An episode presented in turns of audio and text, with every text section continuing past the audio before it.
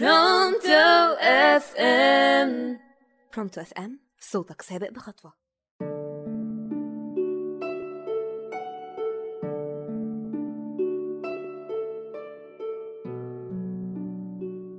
يا مساء الخير على مستمعين راديو Pronto FM صوتك سابق بخطوة. معكم ايناس البشير وبرنامج ورا كل باب قصة.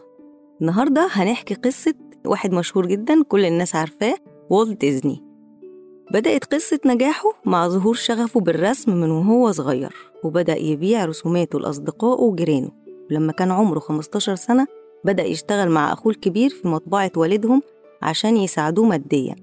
واكتسبوا خبرة في مجال النشر هو وأخوه واشتغلوا في توزيع الجرائد بعد انتهاء اليوم الدراسي. بعدين التحق بمعهد الفنون واشتغل رسام كاريكاتير في أحد الصحف. اشتغل في شركة دعاية للأفلام وجرب في مرة إنه يستعير منهم الكاميرا ويجرب بنفسه إزاي يستخدمها في تقنيات الرسوم المتحركة.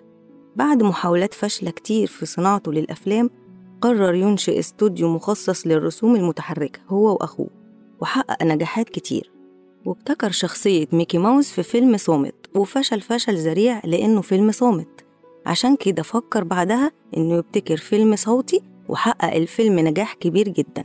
وتم تكريمه بميدالية ذهبية سنة 1935 وحصل على جايزة أوسكار الفخرية لابتكار شخصية ميكي ماوس. وتم افتتاح مدينة ديزني الترفيهية سنة 1955 عشان تساع كتير من الناس إنها تحضر الألعاب الترفيهية اللي فيها. وبكده انتهت حلقتنا واستنونا مع قصة نجاح جديدة واستنونا في موسم جديد وكانت معكم إيناس البشير برنامج ورا كل باب قصة.